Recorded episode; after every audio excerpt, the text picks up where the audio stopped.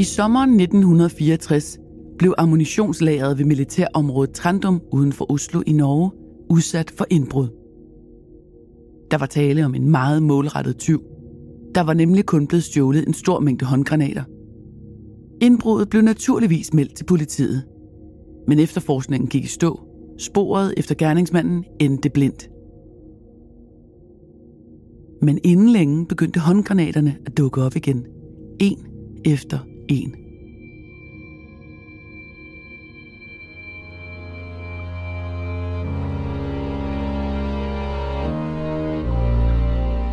Du lytter til Mor i Nord. En podcastserie om nogle af de mest opsigtsvækkende drabsager fra Norden.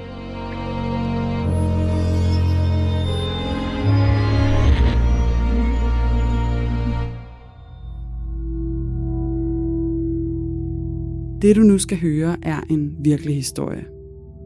Den er researchet og fortalt af Janne Ågaard og læst op af Le Gammeltoft.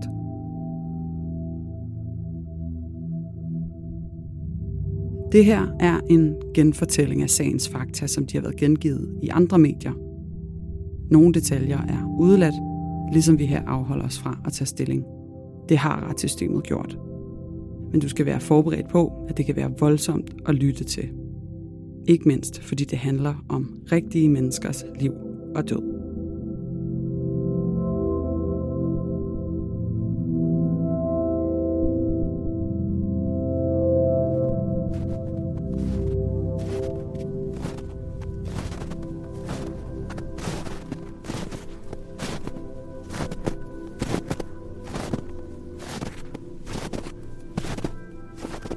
Der lå frisk sne i de stille gader af Oslo-forstaden Skøyen tidligt om morgenen den 4. februar 1965. Den 19-årige Lasse boede stadig hjemme hos sine forældre, og den morgen var han som sædvanlig på vej til Handelsgymnasiet inde i centrum.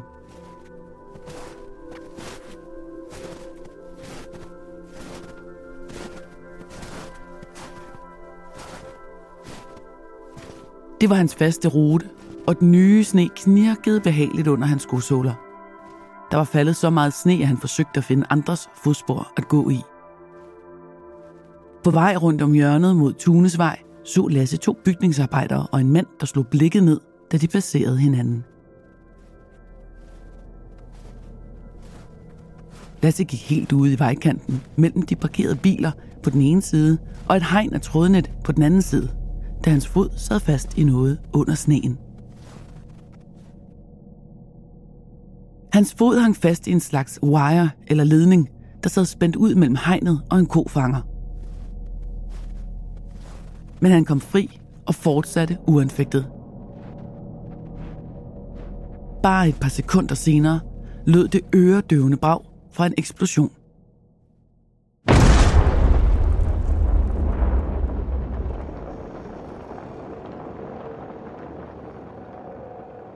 Lasse blev slået omkuld af trykbølgen – Hans første tanke var, at det var de to bygningsarbejdere, som havde affyret dynamit. De to kom løbende hen mod ham, da han lå på jorden. Stadig i chok rejste han sig og fortsatte ind på handelsgymnasiet. Hans jakke var gennemvedet med blod, der viste sig at være hans eget. Hans ryg var ramt af granatsplinter.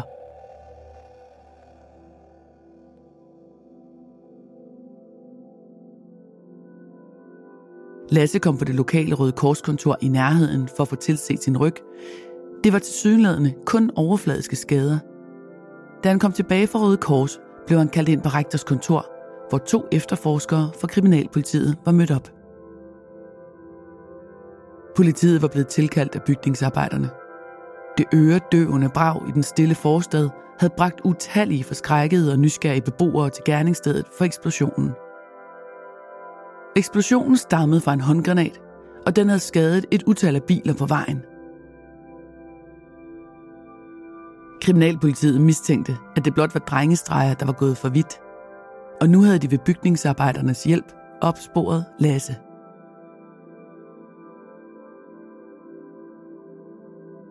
Lasse kunne afkræfte, at han havde noget med eksplosionen at gøre. At han var sluppet med så få skader var nærmest et mirakel – Hans store, tykke duffelcoat havde sandsynligvis reddet hans liv. Men han tilbragte de næste mange uger med møjsommeligt at få fjernet granatsplinter fra sin ryg.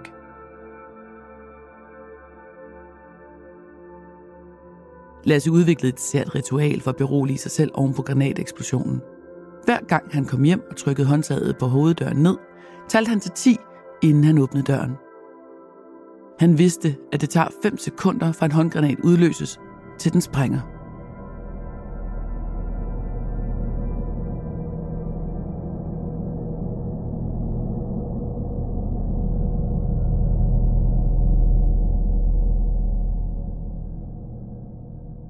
Allerede samme dag gik det op for politiet og resten af Norge, at det her ikke var drengestreger. Langt fra. Samme aften var der nemlig en ny eksplosion.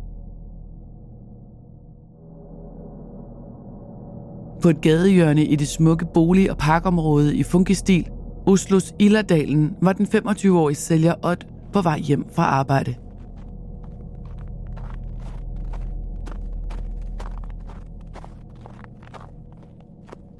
Pludselig snublede han over noget og landede på fortorvet. Det blev hans held, for sekunder efter eksploderede en håndgranat i nærheden af Ott.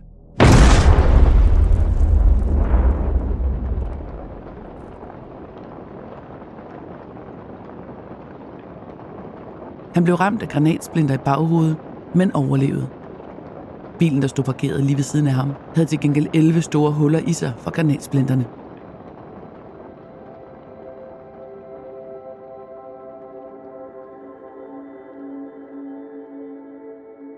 Historien om de to eksplosioner kom på spisesedlen af Norges største avis, VG, Verdens Gang, ugen efter.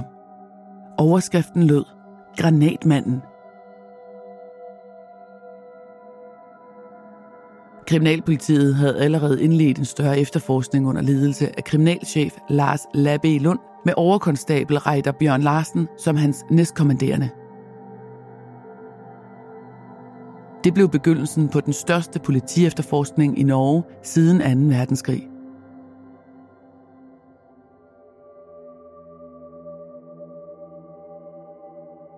På det tidspunkt var den almindelige gadebetjent i Norge ikke uniformeret, og kriminalitetsniveauet var uhyre lavt. Norge var et harmonisk land med stor og voksende velstand, og de to granateksplosioner forekom absurde – Offrene var til synlædende aldeles tilfældige, og der var intet krav om en løsesum for at indstille angrebene. Det lød heller ikke til, at der var nogen politisk motivation bag dem, eller nogen umiddelbar motivation overhovedet. Det måtte være en syg mands værk. Befolkningen blev anmodet om at være overvågne og holde øje med ledninger eller snubletråde på gader og veje.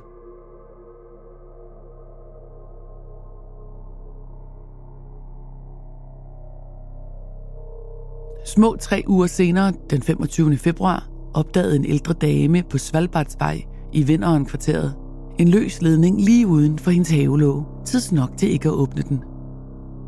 Hun ringede til politiet, som rykkede ud, og der var ganske rigtig en granat fastgjort til ledningen, klar til at gå af, når lågen blev åbnet. Nu kunne politiet konstatere, at der var tale om en amerikansk håndgranat af mærket M22. Den stammede med al sandsynlighed fra indbruddet i militærets ammunitionsdepot i Trandum den foregående sommer.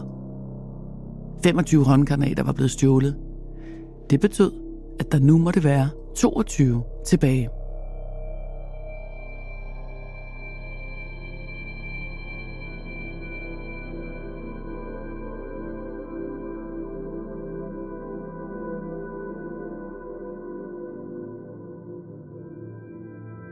Den engang så ubekymrede stemning i Oslo var afløst af frygt og paranoia.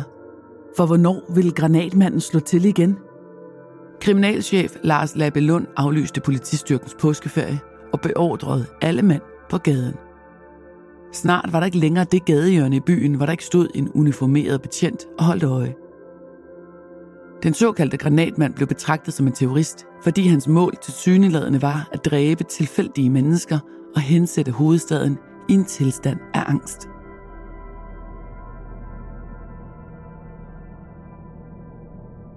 Den 5. marts slog granatmanden til igen. Denne gang skete det i bydelen Nordre i Oslo. To 15-årige skoledrenge, Tore og Jan var efter aftensmaden ude at gå tur med hunden, da den formåede at slippe væk fra dem. De to drenge stak efter hunden og spurtede hen ad den snedækkede vej og ned langs en sti. Her passerede de en modgående fodgænger, en høj mand i frakke og hat. Sekunder derefter løb de to drenge igennem en wire, der var spændt ud hen over stien, og granaten eksploderede.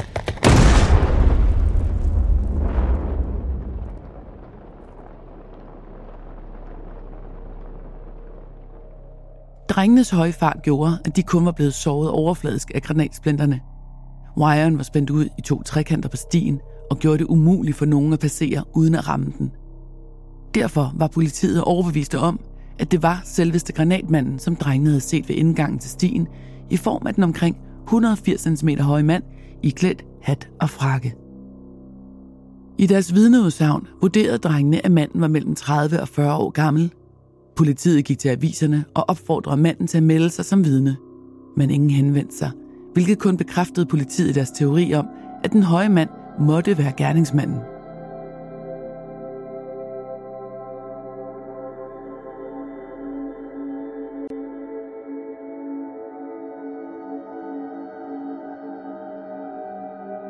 De to teenager fik fri fra skole for at gennemse forbryderalbum på politigården. I medierne blev de kendt som granatdrengene for Grefsen.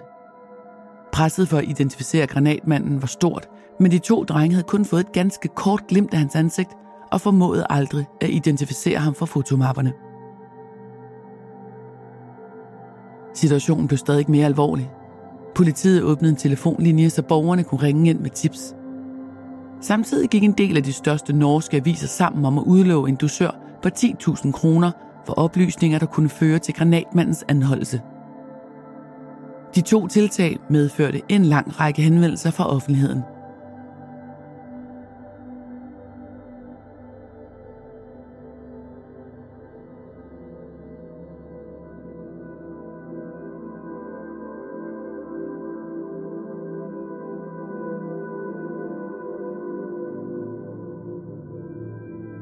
En mand ringede til flere aviser og Norsk TV for at underrette dem om et pressemøde hos politiet. Det var en usædvanlig måde at indkalde til et pressemøde på, og det viste sig også hurtigt, at der slet ikke var noget pressemøde. Politiet spekulerede på, om det var granatmanden selv, der havde ringet rundt til medierne. Optagelsen af mandens opkald blev afspillet for en professor i norske dialekter for at se, om det var muligt at identificere området, han kom fra. Men også dette spor ledte til en blindgyde. I mangel af bedre gennemgik politiet alle beviserne endnu en gang. De genkaldte alle involverede i sagen til afhøring. Den 25-årige Ott, som var granatmandens andet offer, var i mellemtiden flyttet fra Oslo, og politiet havde svært ved at lokalisere ham. Pludselig blev han en potentiel mistænkt, da det kom frem, at han havde aftjent sin værnepligt på kasernen i Trandum, hvor håndgranaterne var stjålet.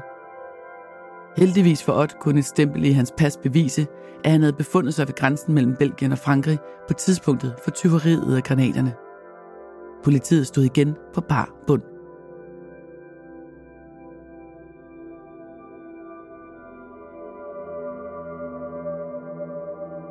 En ting var sikkert. Granatmanden vidste, hvad han lavede. Han havde tydeligvis ekspertise i at håndtere eksplosiver. Det krævede kløgt, snille og viden at lave en granatfælde uden selv at komme til skade. Først skulle splitten tages ud, ganske forsigtigt. Derefter blev et stykke papir placeret i granaten med en tynd aluminiumswire og tape henover. Derefter blev aluminiumswiren spændt hen til et hegn eller en bil for at kreere en snubletråd. Når nogen ramte eller trådte på tråden, blev papiret hævet af, og granaten eksploderede efter maksimalt 5 sekunder. Politiet forsøgte at lave en profil af gerningsmanden. Det havde de to 15-årige drenges signalement, og så var der gerningsmandens kendskab til ammunitionsdepotet, håndtering af granater og viden om gerningsstederne. Et muligt motiv kunne være had over for det norske samfund, eller måske politiet. Flere begyndte at opfatte angrebene som en hævnakt over for politiet, hvis efterforskning ikke førte til meget, og derfor blev voldsomt kritiseret i offentligheden.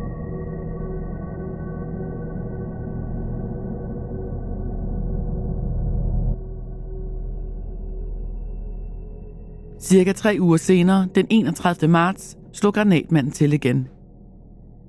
Denne gang var det ikke på en stille villavej, men midt i Oslo, foran den kuppelformede Colosseum-biograf med plads til 1200 biografgængere. Midt på dagen fandt to gadefejre et par håndgranater. De lå gemt under en bil og var rullet ind i avispapir. Granaterne havde wire i indpakningen, men de var ikke spændt til noget. Politiets teori var derfor, at gerningsmanden var blevet forstyrret, mens han var i gang med at placere granaterne. Avispapiret omkring granaterne stammede fra en daggammel udgave af Arbejderbladet. Det kunne være et spor. Politiet havde pludselig nyt håb om at opspore granatmanden.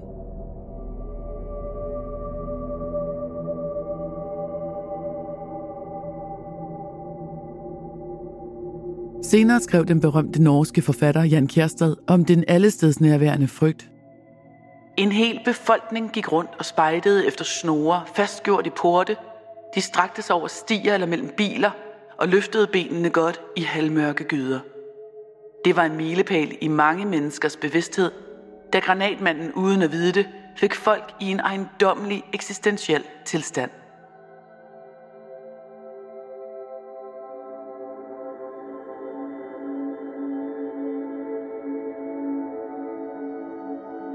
På den norske nationaldag den 17. maj 1965 sad naverne uden på tøjet. Det mislykkede angreb uden for Colosseum viste, at gerningsmanden ikke var tilfreds med at ramme en enkelt eller to tilfældige forbipasserende. Vil han måske forsøge at ramme paraden på nationaldagen? Måske endda under den traditionsrige opvisning med børnene? Der var overvejelser om at aflyse hele optoget af hensyn til befolkningens sikkerhed – Men paraden endte med at blive afholdt. Politiet holdt vejret. Der skete heldigvis ingenting.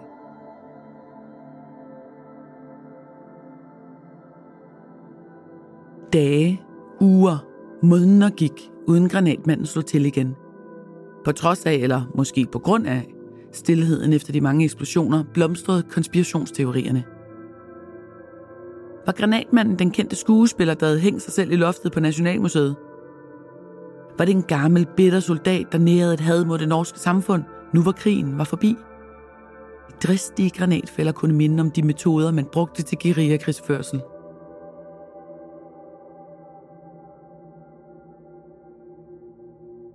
Mistænkte var der mange af. Det samme kunne ikke sige som spor. Op mod 1000 nordmænd var blevet undersøgt i forbindelse med angrebene, og listen over nye mistænkte svandt langsomt ind. En af efterforskerne var begyndt at mistænke en konkret politibetjent, fordi han havde set ham ved et af gerningsstederne. Efterforskeren synes, at det var påfaldende, at den pågældende betjent befandt sig ved gerningsstedet uden for arbejdstid. Efter episoden vendte efterforskeren retur til stationen og bekendtgjorde, at granatmanden nu vidste, at de kendte hans identitet. Han gættede på, at der ikke ville komme flere angreb. Og det fik han ret i. Granatmanden var forsvundet, og det samme var de mystiske granateksplosioner.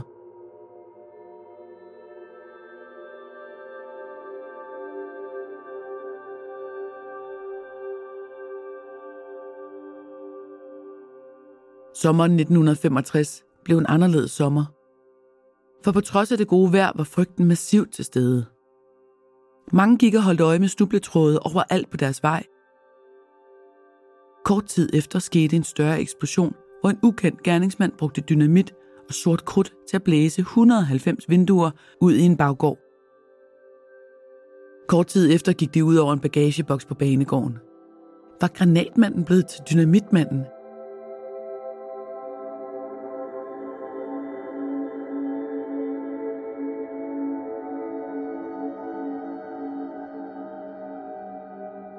Men efter de to dynamitangreb rendede 1965 ud, uden flere angreb, og hovedstadens indbyggere begyndte langsomt at vende tilbage til en almindelig dagligdag, uden at tjekke hvert et skridt. I 1966 begik den mistænkte politibetjent selvmord, den mand, som efterforskeren havde observeret i nærheden af et af gerningsstederne. Han skød sig selv med sit tjenestevåben i kælderen på politigården i Oslo. En efterfølgende rensagning af mandens bopæl afslørede håndgranater og wire. Han havde en baggrund i militæret og var tidligere modstandsmand under krigen. Men hans gamle venner afviste, at det kunne være ham, der var granatmanden. De mente ikke, at han ville være i stand til at gøre noget så ondt.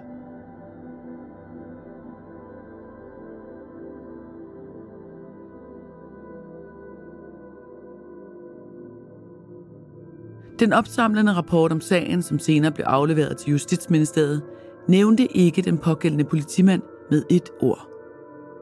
Granatmandens angreb blev markeret som uopklaret. Det er ganske usædvanligt, at en serieforbryder stopper sine gerninger af sig selv uden grund. Så det var meget muligt, at gerningsmanden enten var flyttet fra byen, eller at han var død.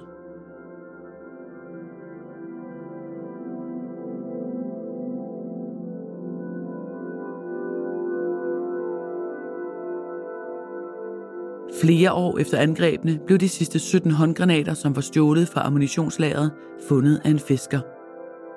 De lå i en sø ved byen Ullensaker, cirka 40 km nord for Oslo.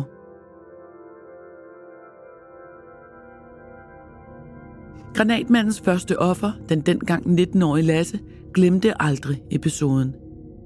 I 2008 fortalte han en norsk avis, at han havde været til session i hæren efter sin handelseksamen – han undlod at nævne granatangrebene af frygt for at blive afvist. Mens han aftjente sin værnepligt, blev han mere bekendt med håndgranater. Frygten og lyden af braget sad stadig dybt i ham. Men det blev næsten en slags befrielse for ham at lære at håndtere håndgranater. Da jeg kastede min granat, hørte jeg den der væsende lyd. Det var den lave vislen, der skræmte mig så meget den morgen. Da jeg hørte den lyd igen, var det som om jeg blev helbredt. Jeg forstod, hvad den væsende lyd var for noget, og nu var jeg den, der havde kontrol med granaten. Granatmandens angreb er fortsat uopklaret.